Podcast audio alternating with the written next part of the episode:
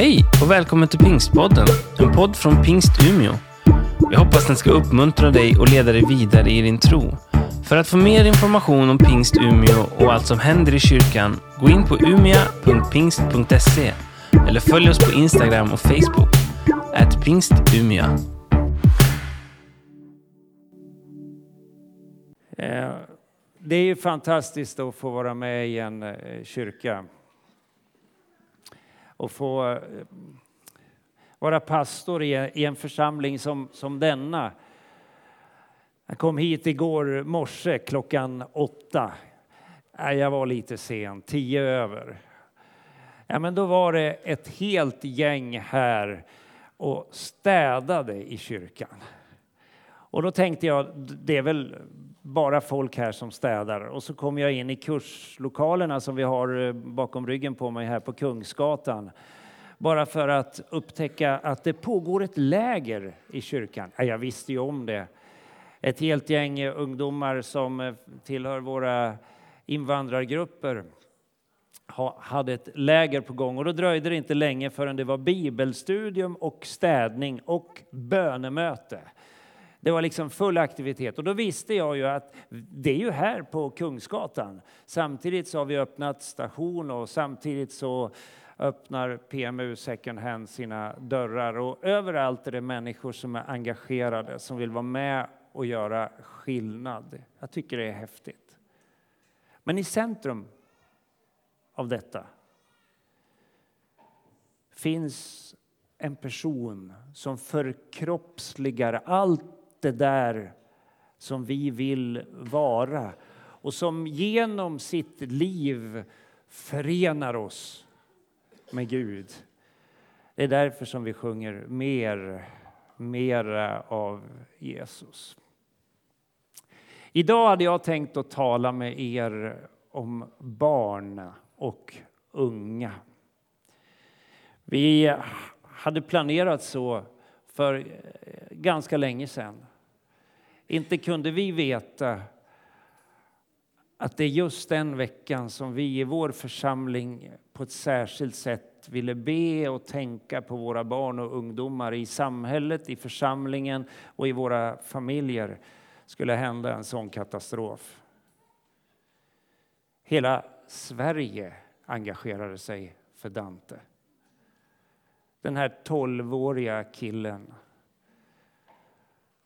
som bara skulle ut och rasta hunden.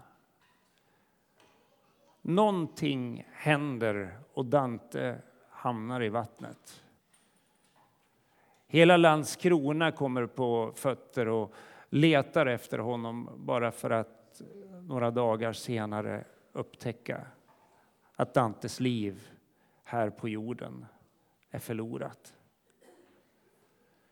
Samma vecka möter jag några unga familjer som har varit med om det där svåra som många kvinnor har varit med om, men som vi inte talar så mycket om. Ägget som befruktades fäste men förlorade kontakten. Och, och så var missfallet ett faktum. Och det berör ju så, så starkt. Det, det tränger liksom hela vägen in när såna här saker händer. För barn och ungdomar har med våra liv att göra. När barnen drabbas, då drabbas föräldrarna. När barnen drabbas, då drabbas familjen. Då drabbar, det drabbar samhället.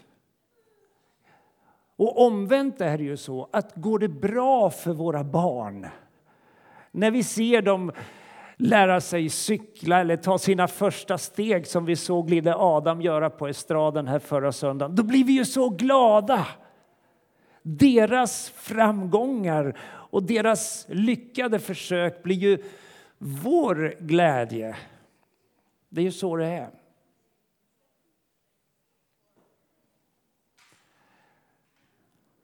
Därför så berör det oss väldigt djupt när vi tar del av rapporterna som säger att barn och ungdomar mår sämre idag än vad de gjorde för tio år sedan. När jag i januari i, i år läste Socialstyrelsens rapport om barn och ungdomars ohälsa i Sverige, då blev jag omskakad. Alltså jag, är, jag läser inte så många rapporter. Det låter ju som att jag gör det. Jag känner det när jag säger det. Men just den läste jag. Det visar sig att barn och ungdomars psykiska ohälsa har ökat med 100 procent de senaste tio åren. Eh, jag kan inte gå in på detaljerna i undersökningen, men de som var mest utsatta var de unga, unga vuxna kvinnorna, alltså tjejerna. Och jag tänkte när jag läste, varför är jag inte förvånad? I ett samhälle som vårt där, där barnen och ungdomarna får allt de behöver ekonomiskt. De får mat, de får teknik, de får tillgång till media och internet och utbildningar så blir också barn och ungdomar exponerade och utsatta och inte alls lika omgärdade och skyddade som i ett annat samhälle. Barn och unga. Vi ska läsa tillsammans. Och jag vill med er läsa ifrån Markus evangelium. Jag tänker vi reser oss upp och så läser vi texten gemensamt. Det handlar om hur Jesus tar emot barnen. Läs med mig. Folk kom till honom med barn för att han skulle röra vid dem. Men lärjungarna visade bort dem. När Jesus såg det blev han förargad och sa Låt barnen komma hit till mig och hindra dem inte. Guds rike tillhör sådana som det. Sannerligen, den som inte tar emot Guds rike som ett barn kommer aldrig dit in. Och han tog barnen i famnen och la händerna på dem och välsignade dem. Amen. Varsågoda och sitt.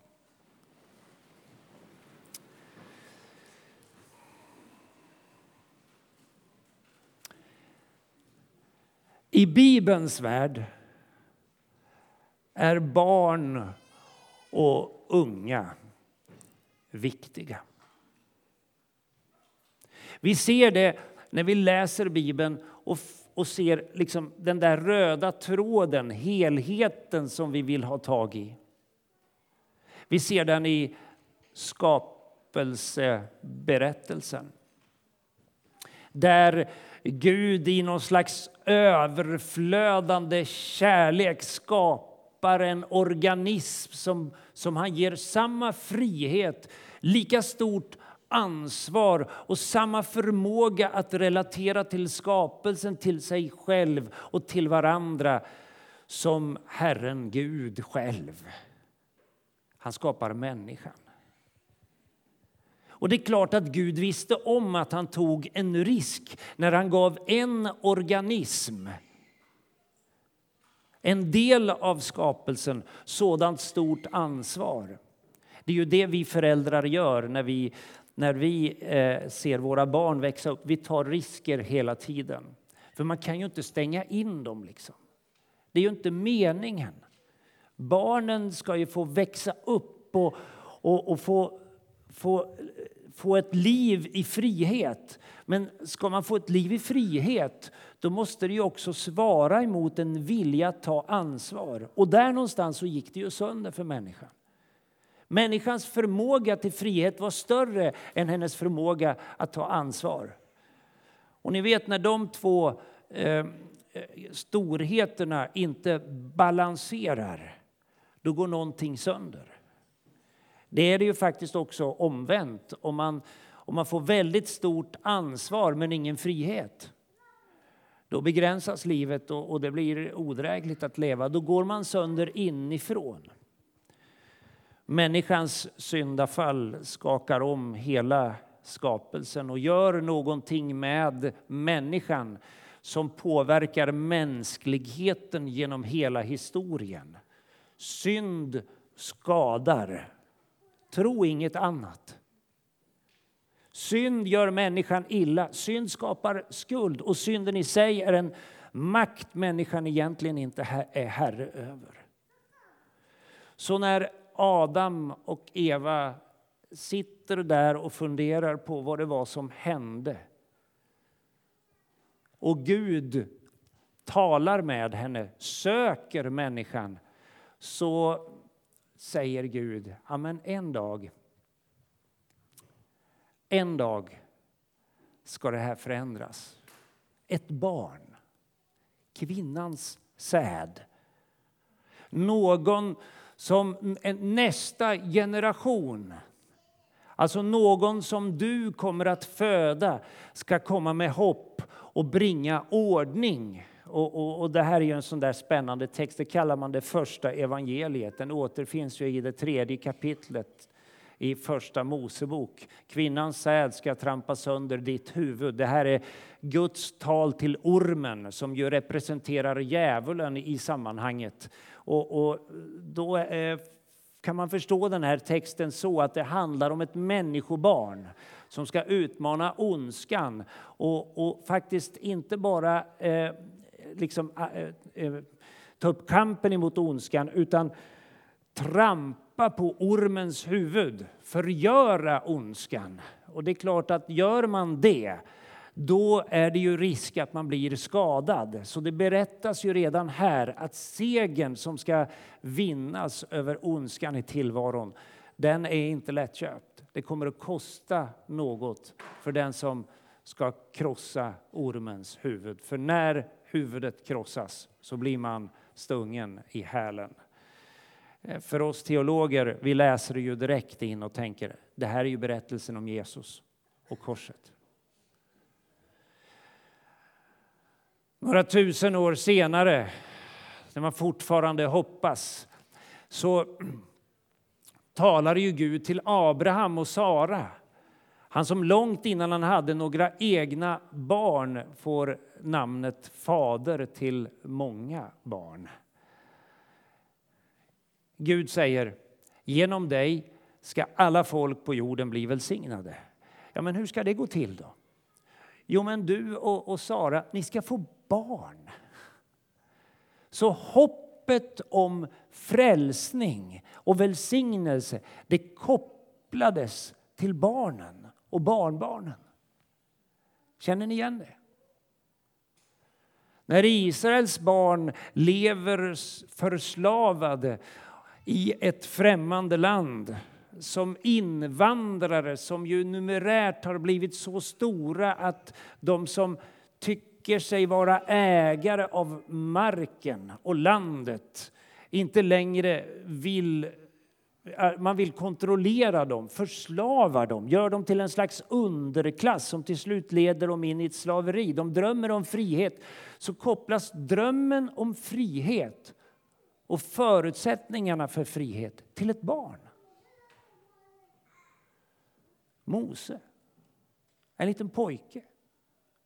Ett vackert barn som på förundliga vägar överlever och långt senare i sitt liv kommer att bli hela folkets räddare.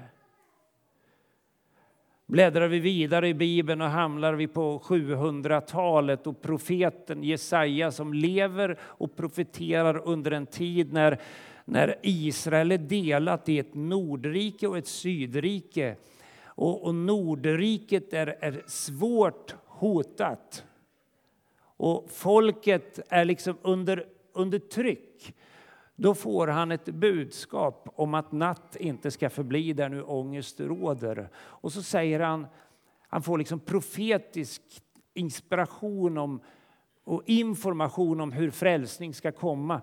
Eh, jo, säger han, ett barn ska bli oss fött. Jesaja 9.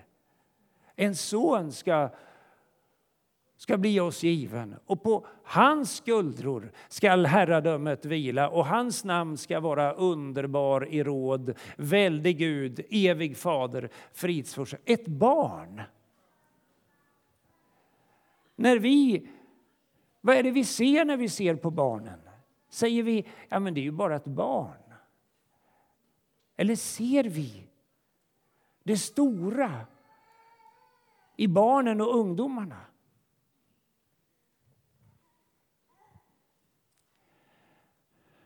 Maria blir gravid. Hon bär på hemligheten i, i tre månader. Till slut måste hon prata med någon om vad som har hänt och då går hon till sin släkting Elisabet och berättar. Jag är gravid, men jag har inte varit med någon man. Och så får hon berätta sin berättelse om hur, hur ängeln har uppenbarat sig för henne. Och så hennes släkting Elisabet, hon bekräftar berättelsen och säger du har varit med om ett under. Det barn du väntar är min Herre. Och, och, och, så ställer Elisabet frågan, hur kommer det sig att min Herres moder kommer till mig? Alltså det där förunderliga som händer när de där två kvinnorna möts. Och så går det ytterligare sex månader, Jesus föds och åtta dagar efter Jesu födelse så tar sig Josef och Maria till templet så som det var brukligt för att tacka för barnet. Då kommer en gammal man som har tjänat Gud i templet under många år fram till Josef och Maria och tar barnet i famnen och, och liksom ser på Jesus. Och när han ser på Jesus så ser han inte bara ett nyfött barn utan han ser i Jesus en frälsare.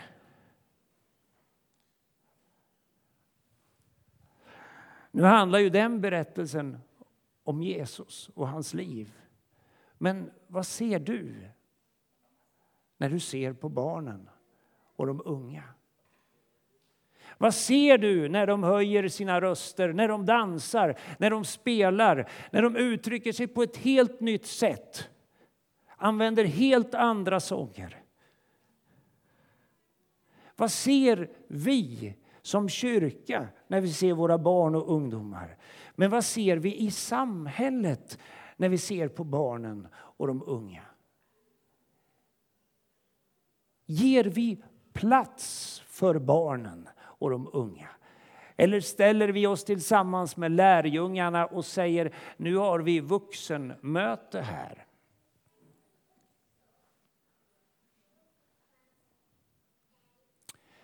Hur ser Jesus på barnen?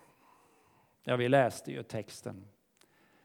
Folk kommer fram till Jesus med sina barn. Jag tycker om den delen av, av den här berättelsen som ju återfinns i ett sammanhang där Jesus verkligen har vuxensamtal. Han, han samtalar ju med människor som brottas med sina relationer. Människor som funderar på hur länge måste man vara gift? Får man skilja sig, gifta om sig? Och hur ska man förhålla sig och hur ska man få livet att gå ihop?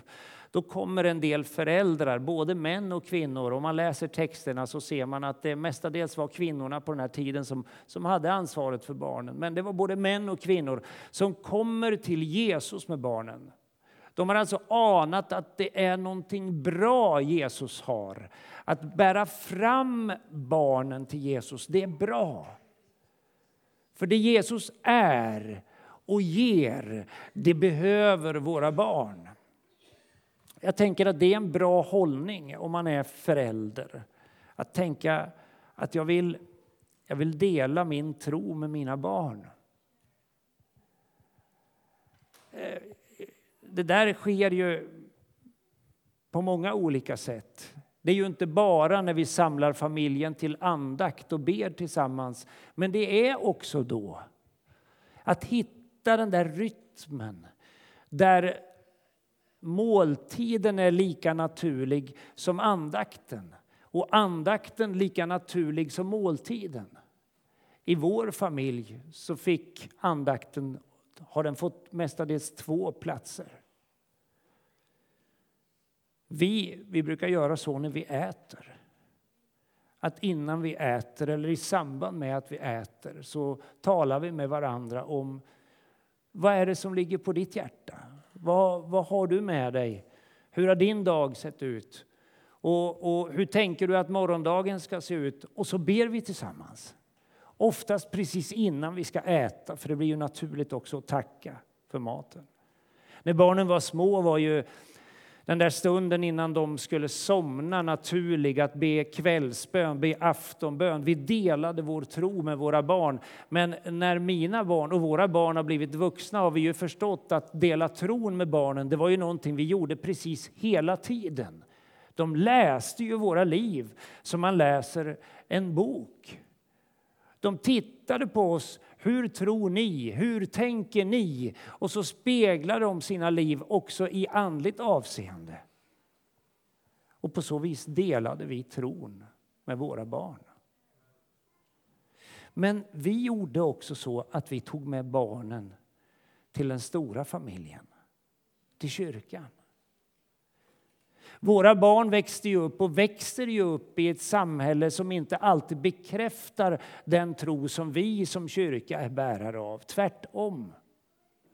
Den tro vi är bärare av den är ju inte alls lika respekterad i vårt samhälle och erkänd i vårt samhälle som den var tidigare. Eh, det beror ju inte på att man tycker att våran tro är ond eller farlig, men det beror på att vi har, vi har flyttat tron från det offentliga rummet till det privata rummet. Man har sagt att det här är någonting personligt, det sysslar vi inte med i det offentliga rummet längre. Och det är klart, det här gör någonting med våra barn. Kommer till skolan, blir inte bekräftade. Kommer ut i media, blir inte bekräftade. Och så fort någon ställer någon fråga om tro så drar, drar liksom handbromsen i. Det är väldigt sällan man hör någon säga ja, men vi tänker och ber för dig i det offentliga rummet. Låt barnen komma till mig, säger Jesus. Folk kom fram till honom med barn, men lärjungarna visade bort dem. Jag tänker att det finns många krafter idag som visar bort barnen ifrån Jesus. Jag har i alla fall tänkt att vi som kyrka inte ska vara en kyrka som, som stänger barnen ute. Utan jag tänker vi måste ju vara en kyrka som, som inkluderar och välkomnar barnen och ungdomarna. Jesus, när han ser att människor hindrar föräldrar att komma till honom med sina barn, då blir han upprörd. Han ser det. Han blir upprörd och han säger någonting. Han säger låt barnen komma till mig. Alltså, han ger, han ger dem tillträde till sitt liv. Och, och som för att visa att han menar allvar så tar han dem i famnen och så välsignar han dem. Och det här gör han under tiden som han säger att Guds rike tillhör barnen. Jag menar, vad, vad kan ett barn göra för att förtjäna liksom den tanken den finns ju inte hos Jesus. Han säger de är ju redan där.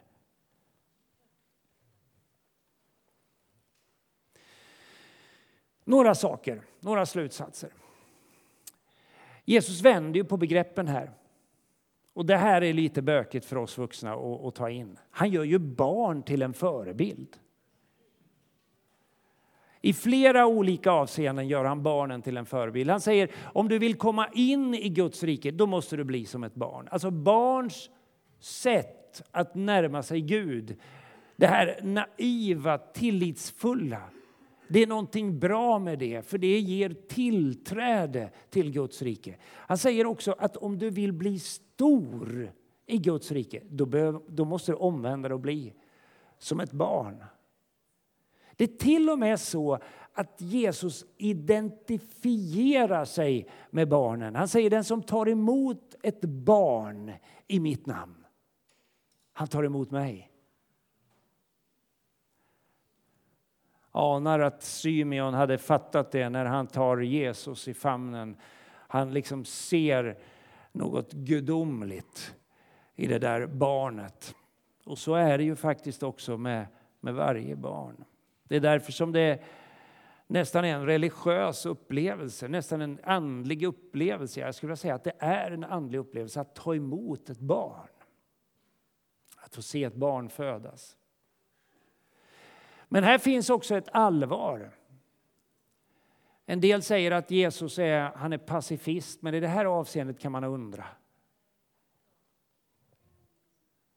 Den som förleder en av dessa små som tror på mig, säger Jesus i Matteus 18 och 6. För honom vore det bäst om han fick en kvarnsten hängd om halsen och sänktes i havets djup. Alltså det är ett av de mest kraftfulla uttrycken som Jesus använder när han ska stå upp till försvar för barnen. Vad, vad har barn som är så viktigt, som är omistligt? Vad skulle ni säga? Jag kanske skulle någon säga ja men det har med, det har med deras tillit att göra. Ett barn är ju väldigt beroende av den vuxna världen.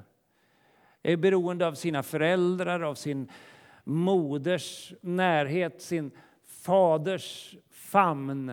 Och, och väldigt tidigt så förstår ju barnet intuitivt, det är ju inte reflekterat, att jag måste lita på dem som står mig nära.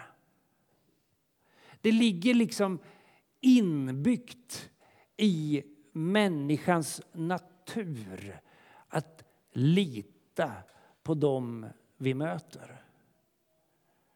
Det här som gör det så, så farligt att vara barn. Jag menar, vi föräldrar får säga till våra barn, ni måste tänka lite grann på vem du litar på, för alla vuxna går inte att lita på. Det är inget roligt att ha, ha den kursen. Och det värsta är att den kursen måste hållas. Men, men det vi vet är att barn har en förmåga att lita på andra som öppnar, och den förmågan den öppnar ju dörren till Guds rike. Alltså när vi ger Gud vårt förtroende, när vi litar på Gud, då kommer vi Guds hjärta nära. Det är ju så gemenskap knyts, att vi litar på varandra. Ett barn har heller inget CV. Vi tittar oss runt och så skulle vi prata med varandra så, och börja berätta lite grann. Vem är du och vad har du för historia? Och ganska snart så börjar vi berätta lite grann om vad vi har jobbat med, vad vi har studerat och vi liksom räknar upp. Och, och, och, och med all rätt, det är helt okej. Okay. Vi berättar, det här är mitt liv. Och ibland så använder vi ju vårt CV för att få access in i olika världar. Och det är inte bara fel. Utom när vi kommer till Gud.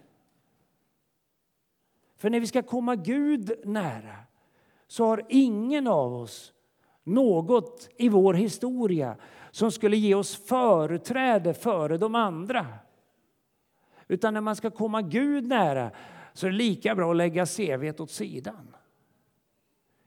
Alltså våra gärningar, våra prestationer, våra meriter. Det är inte det som ger tillträde till Guds hjärta. Det är hans nåd.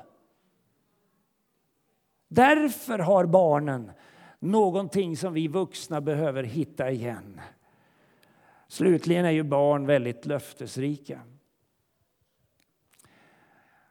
Symeon han såg en frälsare i det där lilla barnet. Vad ser du när du ser barnen? Vad ser du när du tittar på den tro du har? Tänk att det är som ett litet barn, den tro du har. Ser du potentialet? Ser du att det är som ett frö som kan bli hur stort som helst? Ett litet frö som kan förändra den här världen. Jesus han tog barnen i famnen. Jag tycker om den delen av berättelsen. Att han inte bara säger att barn är viktiga. Att han inte bara skriver ner, liksom gör en deklaration eh, om, om mänskliga rättigheter där barn liksom får en, en egen position i deklarationen. Utan han tar dem i famnen. Fysiskt välkomnar han dem och, och tar upp dem mot sitt hjärta och låter dem höra att det bultar. Och sen välsignar han dem.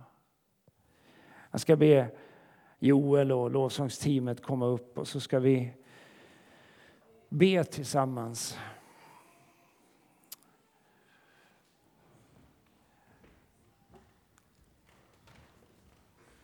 Och jag vill att vi ber med några frågor. Jag menar, frågan är ju naturligtvis, hur ser vi på barnen och de unga i vår kyrka? Hur tänker du när du ser på barn och unga? Det är en viktig fråga. När vi ska bygga framtidens mötesplats, ja, men barnen och de unga måste få en, en viktig plats. Vi måste ge dem tillträde, liksom. öppna upp, vara barnvänliga. Men jag tänker också att det här kan ju handla om, om dig och om mig. Vi som ska vara så duktiga och starka. Tänk att få vara som ett barn inför Gud. Att få upptäcka att det är inte mina meriter han frågar efter, utan det är mitt joller. Det är mitt leende. När jag vänder mitt ansikte mot honom och hör honom viska stilla i mitt öra. Jag älskar dig. Kan hända att du inte har tagit emot den kärleken, liksom upptäckt Guds villkorslösa kärlek. Tagit emot Jesus i ditt hjärta. Det, det kan man göra en gudstjänst som denna. Väldigt enkelt. Man kan be den där bönen. Jesus, jag vill, jag vill ju tro på dig som ett barn tror på sina föräldrar. Jag vill lita på dig som ett barn som kastar sig i sin mors eller fars famn bara för att veta att det finns någon som tar emot mig. Jag vill dela mitt liv med dig. En gudstjänst som denna är ju så bra, för då kan man ta emot Jesus som sin frälsare. Men kanske är det också så som det är, är för barn. Du har ramlat, slagit dig, gjort dig illa. Jag vet inte hur många gånger jag har tagit upp mina egna barn och blåst på deras sår. Inte för att de läker snabbare när pappa blåser på såren. Men för att barnen förstår, jag är inte ensam. Det är någon som tycker om mig, som håller om mig, som är med mig. Det där kan du få erfara när du vänder dig till Gud. Vi reser oss upp och så ska vi be tillsammans. Vi öppnar våra förbönsplatser. Vi har en här på min högra sida. Här kan man gå fram och be och skriva ner sitt bönämne, be och tända ett ljus om man vill. Kanske något särskilt som du bara vill nämna inför Gud. Det är mellan dig och Gud. Det sker här på min högra sida. Men är det så att du vill ha personlig förbön, vi kryper upp i Guds famn ja, men, gå ner till vår böneplats. Vi har den längst ner under läktaren i vår kyrka. Välkommen i Jesu namn. Amen.